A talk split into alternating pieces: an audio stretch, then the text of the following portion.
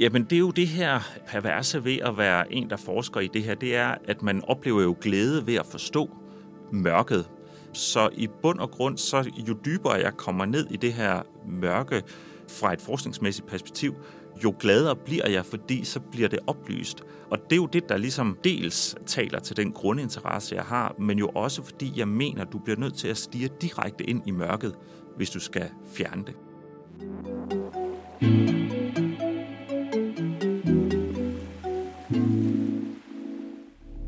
Hver dag gør danske forskere de mest utrolige opdagelser.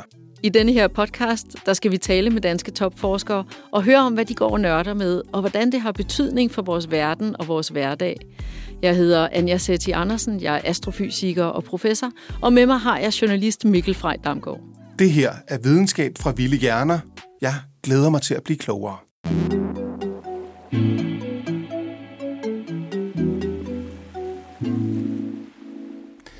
Velkommen til dig, Michael Bang Petersen. Du er professor i statskundskab ved Institut for Statskundskab på Aarhus Universitet. Det kan være, at folk tænker, at det navn har jeg hørt før.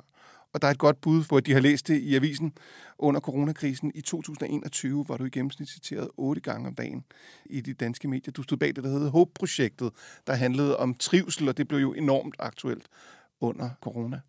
Velkommen til. Mange tak. Hvad sidder du og forsker i nu? Jamen det, som jeg forsker i, og som jeg sådan set var lidt begyndt på, inden coronakrisen ramte, og så tog alt min opmærksomhed, det var, hvad er det, der sker på sociale medier?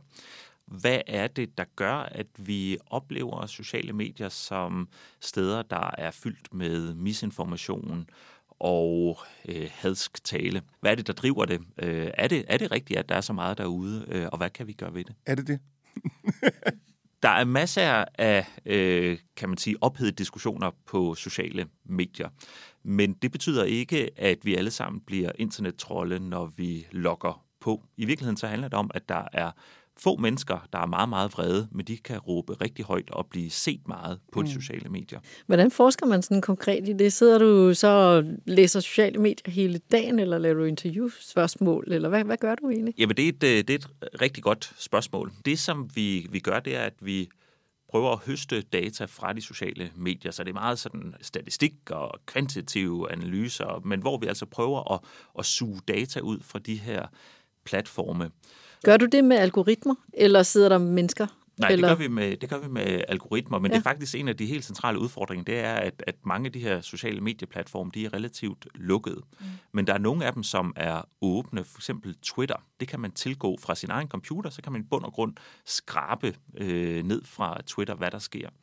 Og så det, vi har gjort meget i, fordi jeg er på Institut for Statskundskab, men, men i virkeligheden så er jeg ret meget en øh, sådan psykologtype også. Jeg er virkelig interesseret i at prøve at forstå, hvad er det for nogle psykologiske dynamikker. Så det vi gør, det er, at vi kobler de her sociale mediedata, hvordan folk rent faktisk agerer, når de bevæger sig rundt på Twitter med spørgeskemaundersøgelser, hvor vi ligesom laver psykologiske og politiske profileringer af dem. Det synes jeg er enormt interessant. Kan du ikke prøve at anskueliggøre, hvordan kan I bruge noget data, I trækker ud af Twitter, til at sige noget om, hvordan, altså det der, for eksempel, du siger det der med, at det er enkelte, der fylder enormt meget. Hvordan gør I det? Det vi gør, det er, at vi inviterer folk til at deltage i en undersøgelse.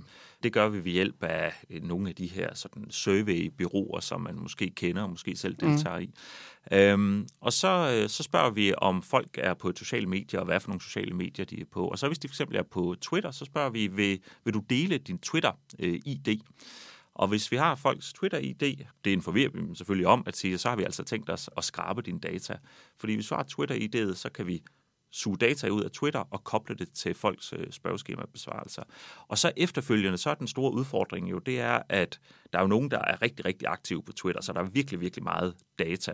Vi har også lavet en del i, i USA, hvor at så er der måske sådan 80 millioner nyhedsartikler, der er blevet delt i det her datasæt. Og så skal vi prøve at finde ud af, jamen, hvad er det for nogle af de her historier, som er øh, sådan falske nyheder? Hvad er det for nogle, der er rigtige nyheder?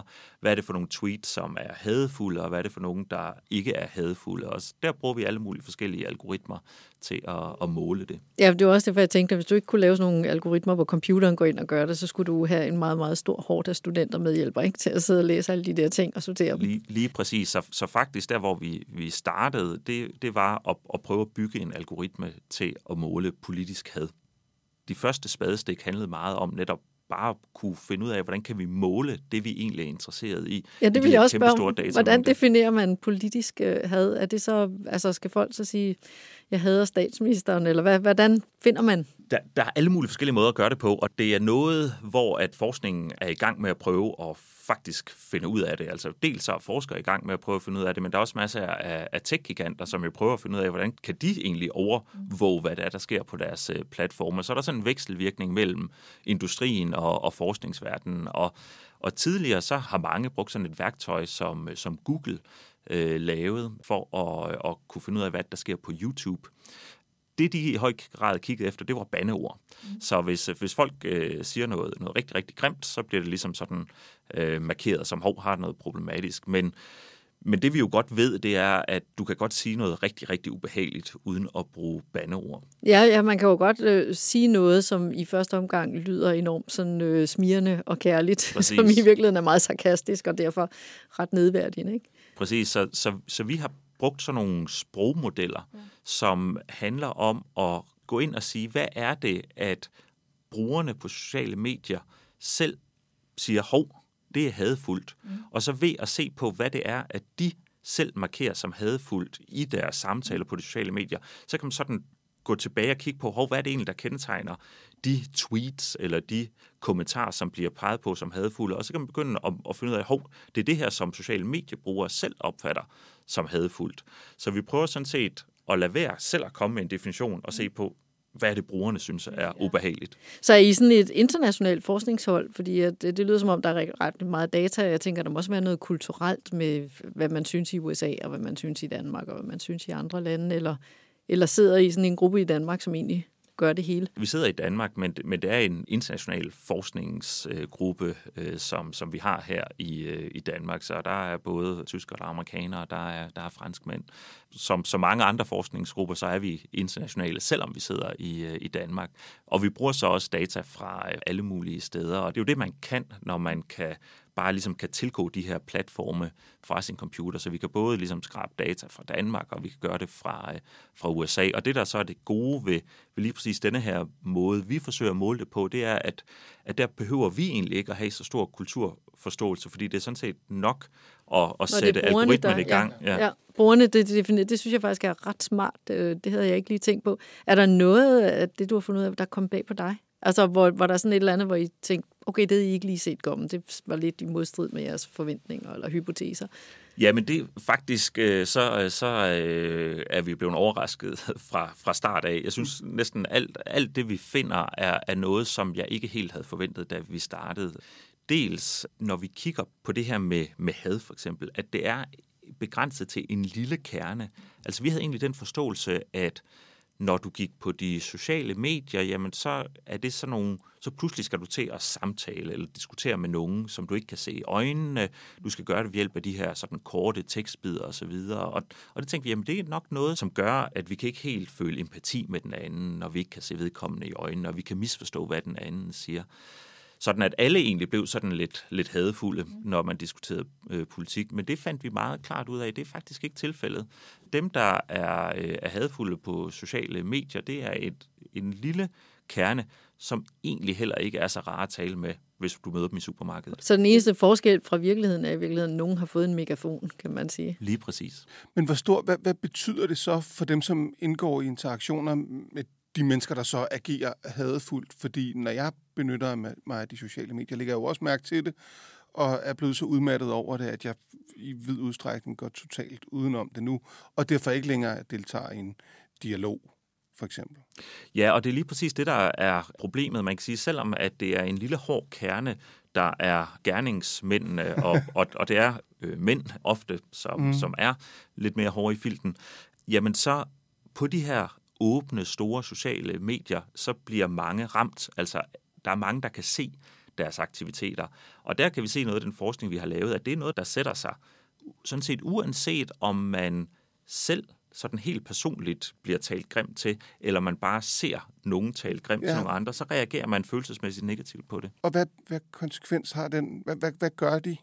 Altså fordi jeg kommer til at tænke på det der med, at jeg trækker mig fra det, og ved jo også, at i nogle af de lærebøger, du har beskæftiget dig med, der kan man ligesom sige, at totalitarismens vej, den er ligesom belagt med isolation. Ikke? Altså det som, det, som skulle være den store, åbne, demokratiske samtale på internettet, har vist sig at gøre det modsatte. Ikke? Jeg får lyst til at trække mig væk og være fri for samvær, i hvert fald i den, i den form. Ja, og det kan vi se. Du er ikke den eneste, der har Nej, det sådan, at, øh, at folk har generelt set en opfattelse af, at sociale medier er præget af yderliggående synspunkter, og man skal vare sig for at sige noget, fordi så får man kastet ting efter sig. Og det gør, at man trækker sig, at man ikke har lyst til at deltage i, i den diskussion. Og det er jo et problem, når vi bare kan se, at der er mere og mere politisk diskussion, der rykker mm. ind på de sociale medier. Øh, politikerne investerer mere og mere tid i at være på de sociale medier, bruger i mindre grad de sådan klassiske øh, andre måder at komme i, i samtale med, med folk. Nyhedsmedierne for eksempel, som folk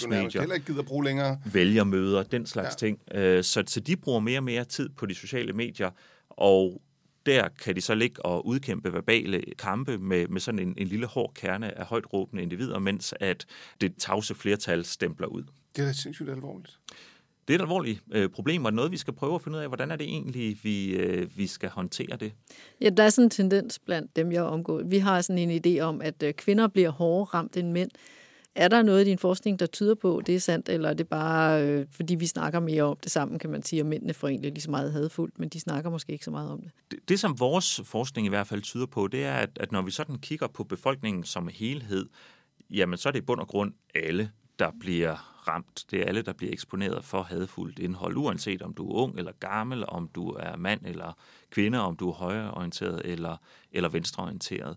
Det betyder ikke, at der ikke kan være øh, nogle ting, som at øh, minoritetspersoner måske eller kvinder bliver i højere grad udsat for had, men der er noget, der kan tyde på, at det måske særligt sker, når det er øh, mere højt profilerede kvinder eller højt profilerede personer med minoritetsbaggrund, så er der måske nogle dynamikker, der går i gang, sådan, som gør, at de bliver særlig ramt. Men for sådan det brede flertal, den almindelige borger, jamen så er det i bund og grund alle, uanset hvem man egentlig er, som bliver udsat for det her. Er det noget, der sker i kommentarsporet, eller er det i opslag, eller hvor?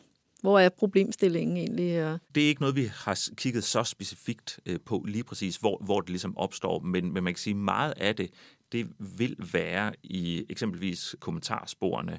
Det kan være på, på de store øh, nyhedsmediers sider, hvor at der kommer et eller andet opslag, og så, øh, så stikker diskussionen af i øh, kommentarsporene eller for politikere.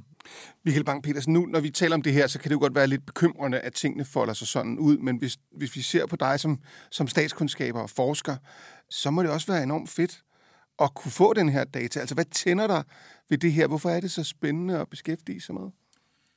Jamen, jeg, øh, jeg har sådan en, en lidt sær fascination for alt, øh, alt det mørke ved mennesket, øh, og, og den måde, det kommer til udtryk i politiske diskussioner. Det er, fordi politik handler om, om magt, øh, og det handler om konflikt, og på den måde, så er det virkelig der, man kan se nogle af menneskets øh, ubehageligheder i, i fuldt øh, flor. Og det synes jeg er enormt øh, spændende at forstå. Hvad er det rent faktisk for en psykologi, der driver det? Så på den måde, jamen så, så er man sådan lidt skizofren, når man forsker de her ting, fordi på den ene side, når, når ting ligesom går rigtig galt, og der er masser af had, der er masser af misinformation, så tænker man jo som borger sige, det er godt nok skidt, men så tænker man som forsker, det er godt nok interessant, lad mig prøve at kigge nærmere ja. på det.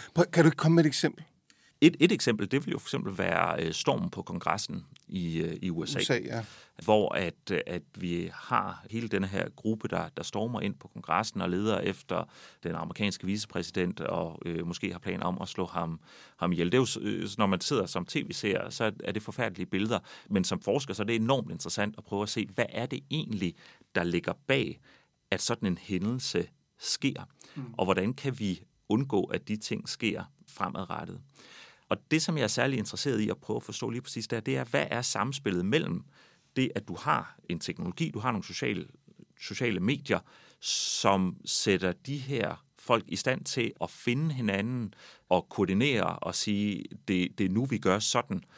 Men hvor de sociale medier ikke er hele forklaringen, øh, hvor at du har frustrationer i det amerikanske samfund. Og det er vel der, du bliver statskundskaber især. Ikke? Præcis, ja. det her med at sige, at du, du har et samfund, som har oplevet stigende spændinger siden starten af 80'erne. Så det er ikke sådan, at hvis du tog Facebook væk fra jordens mm. overflade, så vil, vil tingene være fredelige og rolige i USA. Altså, der vil være masser af problemer.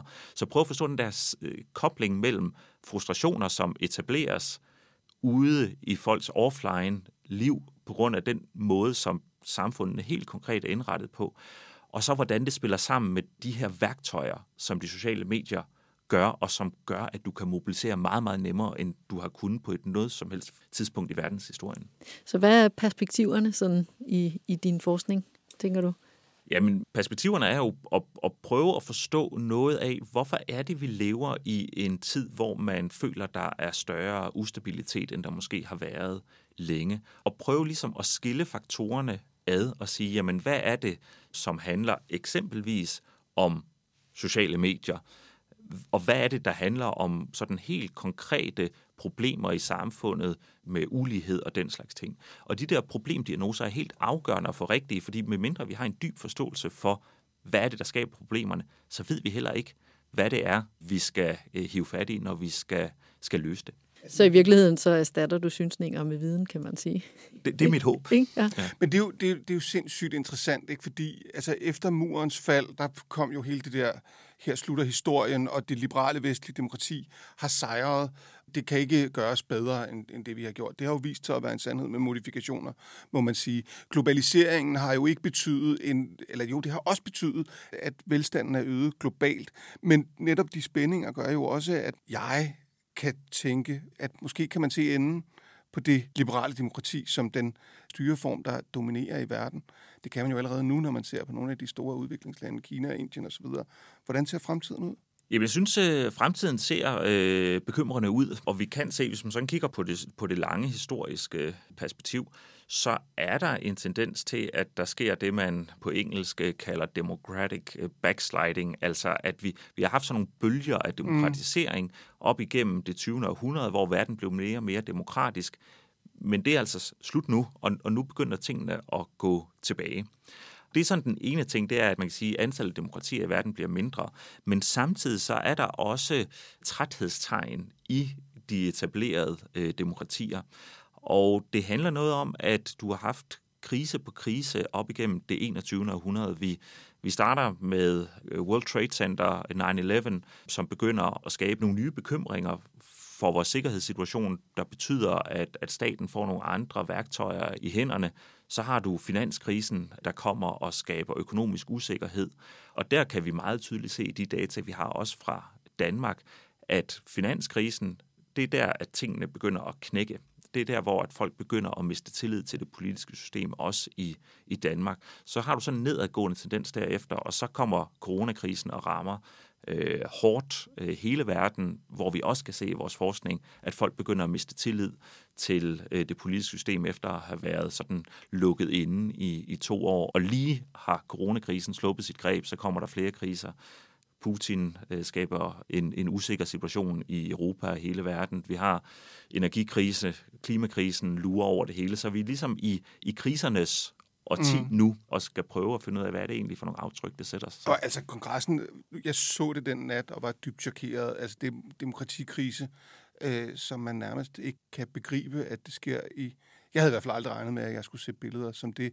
Tyskland har lige haft en historie, hvor, hvor, der, var, hvor der var planer om et statskup, så kan man tale om, hvor, hvor konkret det var. Og du sidder så og arbejder med de der sociale medier. Altså, myten om, at det skulle fremme demokratiet og den demokratiske samtale, er vel skudt fuldstændig i smadret. Man kan i hvert fald sige, at øh, vi har mistet vores øh, naivitet. Og der har været meget naivitet, når det kommer til de sociale øh, medier. Hvis man går tilbage til, til start 0'erne, da Facebook kom frem, så blev der jo skrevet tykke bøger om, at det her det er demokratiets håb.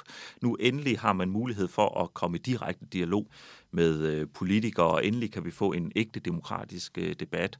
Og bare i, i 2010, der blev øh, Mark Zuckerberg, altså direktøren for Meta, der ejer Facebook, øh, han blev øh, Person of the Year i Time Magazine for netop at ville skabe en fredeligere verden. Så kommer præsidentvalget i 2016, hvor Trump bliver valgt, og så er det ligesom, at, øh, at slør bliver revet fra vores øjne, og vi ser, okay, du kan faktisk bruge de sociale medier til ret mange ting, der ikke gavner demokratiet. Så hvad er kommet allermest bag på dig som forsker i det arbejde, du har lavet? Jamen, jeg, jeg tror i virkeligheden, det er, at forståelsen af, at sociale medier er mere eller mindre bare et, et værktøj, som kan blive brugt til det gode og blive brugt til det dårlige. Der er mange historier og forestillinger om at det her med, at når vi er på de sociale medier, så bliver vi sådan psykologisk set ændret. Men det tyder vores forskning altså ikke okay. på, så det er politiske aktivister, der har kæmpe frustrationer med råd i de helt konkrete liv, de lever ude i verden. De kan bruge de sociale medier i forbindelse med den aktivisme. Men, men det, der er drivkraften, det er altså frustrationerne. Og det er egentlig en dårlig nyhed, fordi det betyder, at vi kan, vi kan ikke løse demokratiets krise ved alene at putte tommeskruer på tech-giganterne. Det kan hjælpe noget, men i bund og grund så øh, er det helt konkrete problemer som øh, ulighed, der har været stigende de sidste 30 år i vestlige demokratier. Det er det, vi bliver nødt til at løse, og det er desværre endnu sværere end at regulere Facebook. Så i virkeligheden, så skal man i mål med de 17 verdensmål, og så fikser Facebook sig selv. Og ja. fikser Facebook, det kommer vi ikke i mål med de 17 verdensmål. Lige præcis. Det lyder også hårdt. Altså, det lyder hårdt at sidde med de der ting når du bare ramser de der kriser op, som jeg jo godt kender til, og måske også, at, at de måske også en del af årsagen til, at man kan få lyst til at trække sig lidt. Er, er det til at holde ud og arbejde med det der? Ja, jeg tænker, hvad, hvad driver dig om morgenen? Jamen, der er to ting, der øh, driver mig, hvor at, at det ene, det er, vi står rent faktisk over for nogle væsentlige problemer, og det er så afgørende, at vi forstår de problemer, for at vi kan løse dem. Og det var blandt andet også det, der drev mig under coronakrisen, og blive ved med at sige, jamen det er det her, vores data viser, det er det her, som øh, vores forskning tyder på, er problemstillingen lige nu. Så der, der er noget med at løse de konkrete problemer, som vi står overfor. Og det handler både sådan om ja, om, om demokratiets tilstand i forhold til det med sociale medier. Det har handlet omkring, hvordan kommer vi godt igennem coronakrisen. Jeg begynder at kaste øh, kaste mig over klimakrisen som det næste. Det er ligesom det næste store forskningsprojekt, der er i, i horisonten. Så er der noget med nogle konkrete problemer, som vi bare bliver nødt til at, øh, at løse. Men så er der en, en grundvidenskabelig interesse, som er lidt noget, noget andet, og det er det her med at forstå, øh, menneskets mørke. Og jeg ved ikke, hvorfor, at jeg, øh, hvorfor jeg synes, det er så øh, spændende, men det synes jeg bare, at det er, så man kan sige, at der er nogen, der læser, læser true crime og synes, det er spændende. Øh, jeg samler data omkring øh, noget lignende. Har du altid interesseret dig for det? Var det derfor, du begyndte at læse øh, statskundskab? det har ligget som noget, der har gjort, at jeg er blevet tiltrukket af statskundskaben, fordi det er studiet af konflikt, kan man sige.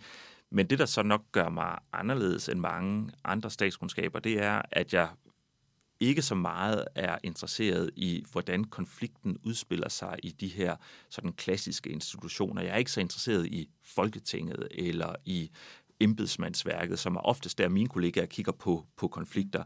Jeg er virkelig interesseret i psykologien og hvordan vi har en psykologi, som er formet af øh, 100.000 års naturlig selektion til at leve i grupper og til at kæmpe om ressourcer med, med hinanden, og hvordan denne her konfliktorienterede hjerne så går ind og agerer i moderne politik. Det er virkelig det, som jeg synes er det sådan grundvidenskabelige øh, interessante spørgsmål. Så du simpelthen dykket lige ned med begge ben i det, som jeg synes er aller, aller mest komplekst, og grunden til, at jeg beskæftiger mig med galakser, det er, at de har ingen egen fri vilje, og de gør bare det, tyngdekraften skal, og man kan altid forudsige, hvad de andre gør, mens mennesker jo netop er utrolig øh, komplekse. Det synes jeg virkelig, virkelig, virkelig er interessant, ikke? fordi den tese, du tager udgangspunkt i, handler om, at mennesket, og der kan man jo høre statskundskaberen i dig, er bygget til at, som du siger, kæmpe om ressourcer. Ikke?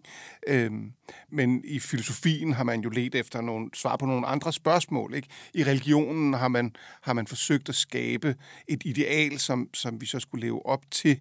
Altså, hvordan kan det være, at du så endte på statskundskab? Man kunne også have valgt at læse litteraturhistorie, for eksempel, eller filosofi, for den sags skyld. Ja, men der er jo mange øh, grunde til, at man, man ender der, hvor man ender. Og for mig så var det en, en dels den her interesse i kamp og, og konflikt, mm. som blev fremelsket øh, der i, i, i min, min ungdom. Hvorfra ved jeg ikke helt. Men derudover så er der også noget helt konkret, som at have en, øh, en samfundsfagslærer i, i gymnasiet, som var rigtig som, god, ja. som var rigtig, rigtig god, og, og som kunne åbne de her ting for mig, og det har haft en enorm betydning. Altså, jeg, jeg tror ikke, jeg var her uden den samfundsfagslærer, og det havde jeg faktisk uh, mulighed for at sige uh, til hende her i efteråret, hvor at jeg helt tilfældigt uh, mødte hende. Så har man jo gjort en forskel. Hvad, øh, har du sådan et eller andet, øh, altså hvis du skal helt op på de høje navler, sådan et eller andet forskningsspørgsmål, hvor du tænker, åh, oh, det gad jeg godt få svar på, du ved, inden for min forskningskarriere, der er sådan et eller andet sådan højt, du tænker, åh, oh, det ville være fedt hvis vi skal op på de der høje navler, så handler det noget om, jamen hvad er øh, menneskets natur egentlig? Øh, helt, og, og der er vi måske mere over i, i filosofiens verden, men det her med, jamen, hvor gode er vi, og hvor, hvor onde er vi, og hvor meget af det, som vi gør, handler om at pleje vores egne interesser, og hvor meget handler om at hjælpe andre, og i særdeleshed, hvad er det for en psykologi, som ligger under det. Så, så det er meget det her med at forstå, jamen, hvem er vi egentlig som art? Og i dit HOPE-projekt, var konklusionen så i virkeligheden, at de fleste er sådan egentlig okay gode? Eller hvad? Det, det var øh, ja. i bund og grund konklusionen, altså at når vi står over for en fælles krise, så, øh, så hanker vi op i os selv, og så kan vi hjælpe hinanden. Og det er jo også fordi, coronakrisen er jo ikke den første krise, vi har stået over for øh, i løbet af, øh, af vores evolutionshistorie. Det har jo simpelthen været krise på krise på krise på krise. Det har vi måske bare glemt lidt her i, i vores moderne velfærdssamfund. Men vi har jo i bund og grund et, et sind, der er bygget til at klare helt enorme udfordringer. Men det har vi kun kunne klare ved at hjælpe hinanden. Da agerbrugssamfundet opstår, så begynder mennesket også at være meget, meget, meget grusomt over for andre mennesker. Og jeg kan ikke lade være med at tænke, at øh, noget af det, du siger, er, at jo tættere vi er kommet på hinanden, jo voldsommere er det ligesom også blevet, og de sociale medier som en eller anden yderste konsekvens af det. Så når vi taler om menneskets ondskab, er det så ikke i virkeligheden fællesskabet? Eller i hvert fald tilknytningen, der er problemet? Der er i hvert fald ikke nogen tvivl om, at en af de ting, som mennesker er ret gode til, det er at have konflikter med hinanden igennem grupper. At det vi gør, når vi øh, slås med hinanden, os mennesker, det er, at vi mobiliserer nogen omkring os. Og det kunne man gøre øh, meget bedre i landbrugssamfund, end man kunne gøre øh, tidligere, og det var fordi, der kunne du monopolisere ressourcer, og så kunne, mm. kunne du betale andre folk til at kæmpe dine kampe. Det er ikke det, vi kunne gøre på sociale medier, men der køber du alligevel af folks ligesom, øh, kampkraft men, og engagement ja. i, ved at, at spænde dem ind i ideologiske fortællinger og give dem et gruppetilhørsforhold. Det vi er rigtig gode til, det er, som du siger, at begå grusomheder i grupper. Og det er der meget få dyr, der, der gør. Myrerne gør det lidt, chimpanserne gør det, gør det lidt, men vi er altså virkelig, virkelig gode til det også. Det var jo enormt interessant at høre dig fortælle, men sådan helt enkelt, hvordan kan du sove om natten? Altså, hvordan holder du dig ubekymret og, og fri? Fordi det lyder virkelig dystert. Jamen, det er jo det her perverse ved at være en, der forsker i det her, det er, at man oplever jo glæde ved at forstå mørket så i bund og grund, så jo dybere jeg kommer ned i det her mørke fra et forskningsmæssigt perspektiv, jo gladere bliver jeg, fordi så bliver det oplyst. Og det er jo det, der ligesom dels taler til den grundinteresse, jeg har, men jo også fordi jeg mener, du bliver nødt til at stige direkte ind i mørket, hvis du skal fjerne det. Uh, det er simpelthen så interessant. Michael Bang-Petersen, du stod i spidsen for HOPE-projektet, og for det fik du også et, øh, et ridderkors, vil jeg bare lige sige. HOPE-projektet, der beskæftigede sig med trivsel under coronakrisen, så er du professor i statskundskab ved Institut for Statskundskab på Aarhus Universitet. Tusind tak, fordi du var med. Velbekomme.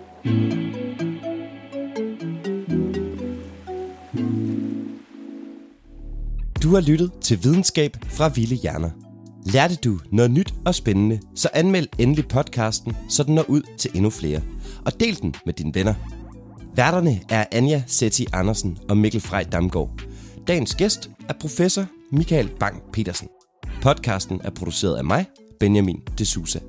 Serien er et samarbejde mellem Podimo og Videnskabsår 22 og er støttet af Novo Nordisk Fonden, Willum Fonden, Paul Due Jensens Fond og Bitten og Mads Clausens Fond.